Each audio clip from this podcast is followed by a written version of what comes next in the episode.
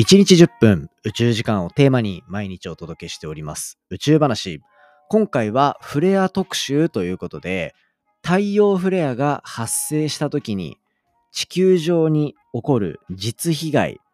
この実被害は科学的にどういう現象が起きたから発生したのか。その角度で掘り下げていきたいと思います。ここは結構科学研究をがっつりやってきた博士号持ちの私の専門分野になってくるんじゃないかなと思っておりますので、ぜひ最後まで楽しんでいただけたら嬉しいです。それではどうぞ。3 2 1 ignition. Japan.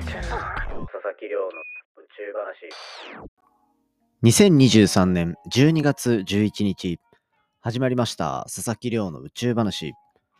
このチャンネルでは1日10分宇宙時間をテーマに天文学で博士号を取得した専門家の亮が毎日最新の宇宙トピックをお届けしております。本日でエピソードがこちら1157話目を迎えると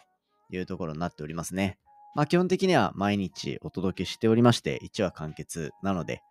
ぜひ過去の回も聞いていただけたら嬉しいです。あ、1158話目だった。申し訳ないですね。はい。で、まあ昨日、双子座流星群すごいよっていう話をしつつ、最近日曜日は、その前1週間どんなこと話してたかみたいな振り返りの特集をしてきているので、そのあたり聞いてもらいながら、先週1週間どれが面白かったかなとかは振り返ってくれたら嬉しいなと思います。でも今、全然流れ星見れると思うんですよね。ピークはもうちょっと先だけど、14日から15日っていう。ただ、まあ、それの前後、まあ数日間とかは見れるから、みんなね、流れ星見つけたらいろんなところからコメントくれたら嬉しいなと思っております。で、最近はそうだ、ポッドキャストの初めに月齢の話もしてますね。12月11日は、まあ13日が新月っていうことで、もうかなり月が細々となってきてるんじゃないかなと思います。すごい細くなっているこの月の様子とかをね、見ながら。で、しかもあれなんですよ。この流星群が始まるタイミングが結構新月ドンピシャみたいな感じなんですよね。新月ドンピシャだから何がいいかっていうと、満月あるとめっちゃ見づらいんですよ、星って。でも、新月だったら結構夜空、光が抑えられて、流星群めっちゃ見やすいみたいな、そんな感じになってるから、ぜひですね、流星群これマジチャンスなんで、明日とかちょっと東京とかはあんま天気良くないらしい。明後日も微妙って言ってたかな。ってなってたから、まあ実は極大の14日の4日とかに聞くのが一番いいのかもしれないですね。はい。ということで、まあ月の予報とかもいろいろしていって、みんなに宇宙の観測楽しんでくれたらいいなと思ってやっておりますので、ぜひ毎日聞いていただけたら嬉しいです。ということで、じゃあ本題いきますか。今日の本題は、まあ今、フレア特集っていうのやってるんですよね。太陽フレアみたいな星の表面で起こる爆発現象です。このフレアの特集してるんですけど、みんなにはちょっと今日怖い思いをしてもらおうかなと思ってます。どういうことかっていうと、フレアが発生した時に地球上だったりとか地球の周りで発生する実被害みたいなところを今回はちょっと科学的な目線で話していこうかなと思っております。ね、科学的な視点。どういうことかっていうと、実は先日、先週もそんなような話したんですよね。こう、太陽フレアが発生したことで5兆円規模の被害が出るんじゃないかって言ってて、いろんな被害の例を紹介したんですけど、まあそれ、あくまで被害なんですよね。で、じゃあ、なんでそういう被害が発生するのかみたいなところのお話を今回はしていこうと思っております。中学校の理科の授業とか思い出してくれたらめっちゃいいのかなと思ってて、じゃあ行きますね。まず、まあ、太陽フレアってそもそも怖いと思ってるっていう話があるんですよ。ちゃんと怖いと思ってるみんな。ね、これ、かなり怖いと思います。まあ、僕たちはこう太陽に生かされているわけなんですけど、逆に、こう、殺されてしまうっていう危険性もちゃんと感じておかなきゃいけないんですよね。で、一番その太陽の被害で、太陽フレアの被害で一番語られるネタっていうのが、これ1989年まで遡ります。1989年に、まあ、比較的大きい太陽フレアが発生した時に、カナダのケベック州が全部、全部じゃないな、一部が停電して、これ9時間停電して、600万人に影響が出てっていうような、そんな状態が発生したんですよね。で、これ、まあ、これ自体で、ほんとね、何兆円っていう損失があったよっていうので、怖い怖いっていう話をしたんですけど、これなんで発生するか、ピンときますか？みんな。これなんで発生するかっていうと、理科の授業を思い出しましょう。やだやだって言わないでね。ま、簡単に説明するすると、まあ、太陽フレア発生するよね。で、太陽フレア発生して、太陽フレアが発生した時に、まあ、電気を帯びた粒子とかが地球に飛んでくると。で、地球に飛んできたやつが、まあ、宇宙と地球のこの空間の境目にあるような、まあ、磁力を持っている磁気圏って呼ばれるとこだったりそういったところと相互作用を起こしてこう空が乱れる空の電気的な磁気的な性質が乱れていくっていう状態が発生します。これが太陽フレアによる影響ですね。そうすると何が起きたかっていうとその上空の磁気が歪むことによってそのアンバランスさでなんと地上にある送電線に誘導電流と呼ばれるものが流れてしまったと。誘導電流。覚えてますかね？ちょっと頭の中頑張って10代に戻してみようか。ってなってきた時に、なんかコイルがあって、コイルに棒磁石を突っ込んだら、電流系触れるみたいな。覚えてません？磁力を持っているものを電気的な性質を一定通しやすい場所に対して動かしてあげると、まあ磁石を動かしているから磁場が動くんだよね。で、磁場が動くからその分電気的な性質も動かされる。それによって回路に電流が流れるっていうのをコイルに対して棒棒磁石を突っ込んだり引っこ抜いたりしながらやると電流が触れるっていうそういう実験やったことある記憶がみんなの頭の中にあったら嬉しいなっていう。それがまさに誘導電流って呼ばれるもので、それの地球規模バージョン。規模やばいっすよね。で、そういった規模で発生したからこそ、電線に電気がドバーって流れて、で、ドバーって流れたことによって、こう変圧器とかね、そういう電気を運ぶ仕組みのところに負荷がかかって、で、そこでバチンと止まって停電が起きたと。いうような状況になるのが、この太陽フレアによる影響の一つですね。で、この誘導電流とか、電気的、その磁気的なところを動かして地上の電気に影響を与えるっていうのは、太陽フレアが出す実被害のうちのほんの一部なんだよね。これほんの一部で、他にどんなことがあるかっていうと、これ通信に対する悪影響っていうのも指摘されてます。これ2017年に発生したフレアがこれを起こしてて、実はこれのせいで、とかこれのおかげでっていうのかな、世界中の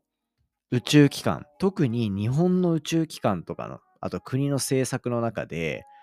太陽フレア舐めちゃいかんなっていう雰囲気が出てきたんでね。っていう状況があって、じゃあ、どんなことが起きたのかっていうと、まあ、太陽フレア、比較的大きいのが発生します。で、発生したことによって、太陽の表面にある物質だったりとか、電気を帯びた物質っていうのが、ものっていうのが地球に降り注ぐ。あとは、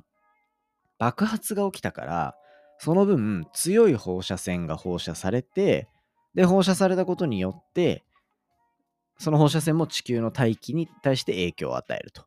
いうようなダブルパンチが発生するとですね、これ何が起こるか。まず一つはこれ通信関連ですね。こういった電気的な性質によって磁気圏だったり電離圏って呼ばれるものが乱れると、まず僕たちも多分毎日使ってんじゃないかな。GPS とかのいわゆる測位情報、位置を測定するようなもの。あれって宇宙からの通信に頼ってるんですよね。宇宙から飛んできた電波とかを拾いながら、その衛星との距離感とかで自分がどこにいるかみたいな状態を把握できるっていうものに対して、あれカーナビとかスマートフォンとか、いろんなところに自分の位置を測定する機械が搭載されてるじゃないですか。あれの精度が太陽フレアの影響で一気に劣化したと。まあ一時的なものなんですけど、劣化したっていうことがあるんですよ。で、まあこれからの時代は、ね、こういう GPS のデータ使って、なおかつ AI での判断とかもして、で、これによって自動運転とか、どんどん発展していくわけじゃないですか。もう位置情報を使ってないサービスの方が少ないんじゃないの？みたいな。って思えるぐらいそういうのってたくさんあるから、その影響って、まあ、2017年の時点でもすごかったけど、そっからもう6年、なんならもう7年ぐらい経とうとしてるのかなっていう状況の中で、どれだけそれがやばいかっていう話になってくる。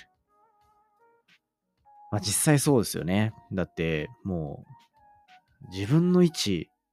何かしらで絶対測定するもんな。なよくあるのは、カーナビ使ってて、ブーって走ってたら、わけわかんないとこ走っちゃうみたいな。あれみたいなものが太陽フレアのせいで発生するっていうことですね。で、とか、あとは、その時、当時ですね、2017年にカリブ海でハリケーンが起きて、やばいぞってなってる時の、それの救援作業っていうのを行っていたタイミングで、その無線通信っていうのが使えなくなってしまう。障害が発生するっていうようなところが起きたりとか、あとは南米の飛行機の通信が約90分間途絶してしまうっていう状況が発生したと。もう航空機90分通信できないなんて怖くてしょうがなくないですか？ねえ。だって、ああいうのってもう完璧に位置把握されてて、で、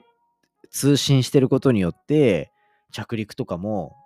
なんかあれって見えなくてもいけるとかってあるじゃないですか。それが位置情報も使えなくなるし、通信も使えなくなるしっていうところで、かなり危ないですよね。まあそういったところが発生したのが2017年。で、この2017年にこういうことが起きたせいで、あれみたいな。俺たちのこの普段の生活って太陽の活動によってめちゃめちゃ左右されちゃうんじゃないのかっていう危機感が上がってきた。そんなタイミングでもありました。で、それによってですね、何が起きたかっていうと、この、こういう一連の動きっていうのを宇宙天気って呼ぶんですよ。宇宙空間の気象的なもの、だ天気みたいなものを総称して宇宙天気って呼んでるんですけど、で、この宇宙天気に対する危機感がめちゃめちゃ高まった。で、めちゃめちゃ高まったことによって何が起きたかっていうと、もう2017年の11月時点で、ガラッと変わったと、方針が。で、これ例えば具体的に何が起こったかっていうと、平日8時間だけ、いわゆる働いてる状態の時だけ、宇宙なんて監視しとけばいいよ、みたいな感じだったものを、いや、これはもう休日も含めた24時間365日ずっと見ましょう、みたいな体制に変わったと。だからこれは、もう本当災害対策っていう面で重要性が指摘されたからこそこのシステムに変わった。そういう目線で見るとかなり面白い変更ですよね。まあこういった変更があったりする時点でもう実被害としてかなり出てると。なんかこう震災が起こると決まりが変わるみたいなことがあるのと一緒でこういう太陽からの被害っていうのが起きたことによってシステムが変わったと。で、まだけど、まあ、この状態だけじゃやっぱ中のその対策の本質っていうのはまだ変わってきていないっていうので、いろんな対策進めていきましょうっていうのが、声高に最近は掲げられているみたいな状態なんですよね。いや、ここら辺結構面白いんですよ、時系列で見ると。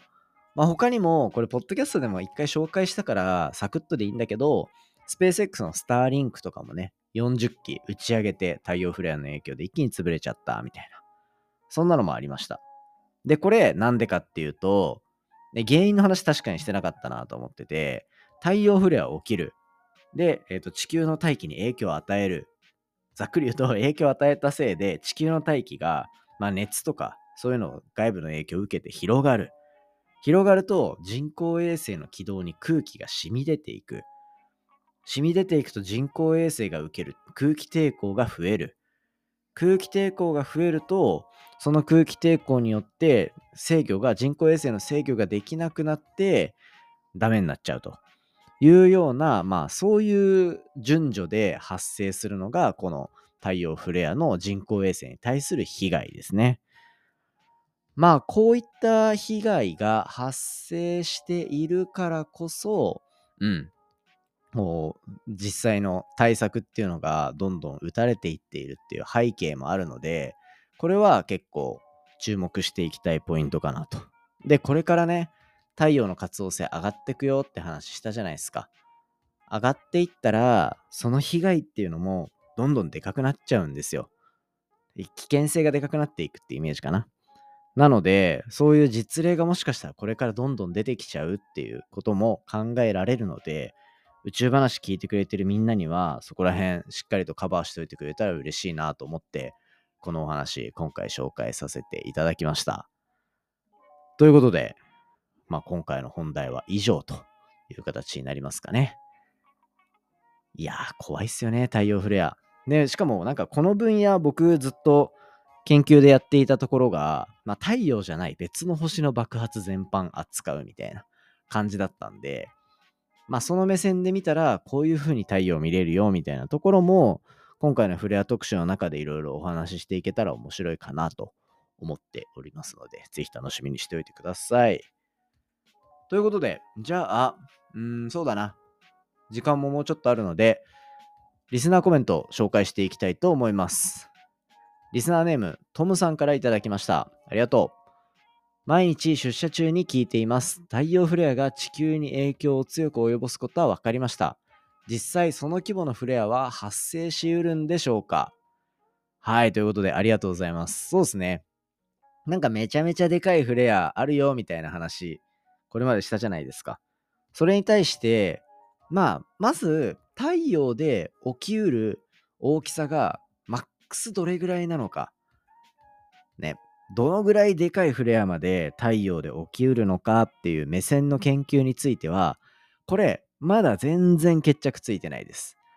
だから、その、今までね、観測的に見えていた最大規模の爆発、これ地球に直撃してたらマジでやばかったよね、みたいなものがあるんですよ。キャリントンイベントって呼ばれるものだったりとかがあって、で、そこと同等なものは、まあ全然起きうるだろうなっていうのはみんな思っていて、じゃあ、天文学者が大好きな、これの10倍っていう単位のフレアが起きるかっていうのは、これからそこに言及していく研究が広がっていくと。で、実は僕、そのあたりの研究のネタを触れるような感じで博士論文とかを書いていたので、ちょっとね、そこら辺まあ、博士論文オープンにできてない部分もあるから、ね、出版している話とかも含めて、ちょっとそうだな、まあ、今週どっかでお話ししていこうかなと思っておりますので、トムさんぜひね、聞いてくれたら嬉しいです。ということで、メールありがとう。ということで、じゃあ、今回は、まあ、こんな感じですかね。以上にしていきたいと思います。今日も、Twitter のスペースを開きながら、ポッドキャストの収録しています。で、前の日、前の前の日ぐらいのエピソードっていうのは、Twitter の方が実は早く聞けたりするかもしれない。夜のそうだな、10時半から12時過ぎぐらいまでの間のどっかで、スペースいきなりゲリラ的に始まっていくことあるんで、ぜひ Twitter の方もチェックしておいていただけたら嬉しいです。今日 Twitter のスペース聞いてくれてるみんなありがとうございます。ということで、じゃあ今回は以上にしていこうと思います。今回の話も面白いなと思ったら、お手元のポッドキャストアプリでフォロー、フォローボタンの近くにある星マーク、こちらでレビューいただけたら嬉しいです。